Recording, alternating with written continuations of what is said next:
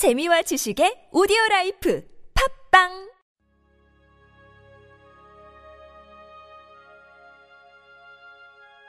주님은 나의 최고봉. 하나님을 불신하면 염려가 들어옵니다. 마태복음 6장 30절 말씀. 오늘 있다가 내일 아궁이에 던져지는 들풀도 하나님이 이렇게 입히시거든 하물며 너희일까 보냐. 믿음이 적은 자들아. 우리가 진실하지 않으면 주님의 진실하신 말씀도 언제나 수수께끼처럼 들립니다.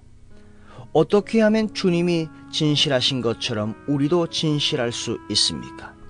주의 성령을 받음으로 성령을 인식하고 의지함으로 성령께서 하나님 말씀을 생각나게 하실 때 성령을 순종함으로 우리 삶은 놀랍도록 진실하게 될 것입니다.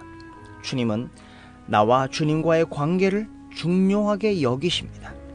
무례하게 예수님보다 더 잘 알고 있다고 생각할 때마다 우리는 영적으로 뒤로 물러나게 됩니다. 이는 하물며 너희일까 보냐 그 말씀은 하늘 아버지의 약속을 불신하고 마음속에 염려가 들어오는 것을 허락한 것입니다. 마태복음 6장 26절에 공중의 새를 보라. 바로 그 새들은 자신들 안에 있는 본능에 따라 살아갑니다. 한편 하나님께서는 그것들을 보살피십니다. 즉, 당신이 당신 안에 계신 성령을 순종하는 가운데 주님과 바른 관계를 유지하고 있으면 하나님께서 당신의 깃털들을 보살피실 것입니다. 마태복음 6장 28절에 들의 백합화가 어떻게 자라는가 생각하여 보라. 이것들은 심기운 곳에서 자라납니다.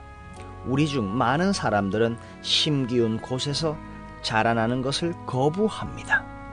결과적으로 아무 곳에도 뿌리를 내리지 못합니다. 예수님은 우리가 하나님이 우리에게 주신 새 생명에 순종하면 하나님께서 다른 모든 것을 해결해 주실 것이라고 말씀하십니다. 예수님의 말씀을 믿을 수 없습니까?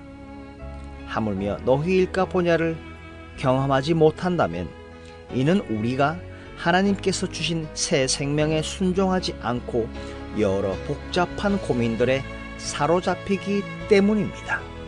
마음껏 주님의 사역에 집중할 수 있는 시간에 우리는 얼마나 많은 고민과 질문으로 하나님께 걱정을 끼칩니까? 성결이란 어떤 특별한 한 가지를 향해 끊임없이 자신을 구별해 드리는 것입니다. 우리는 단 한 번의 결심을 통해 영원토록 성결할 수 없습니다. 매일 자신을 성결케 해야 합니다. 나는 매일의 삶 속에서 자신을 끊임없이 하나님께 따로 구별해 드립니까? 하나님을 불신하면 염려가 들어옵니다.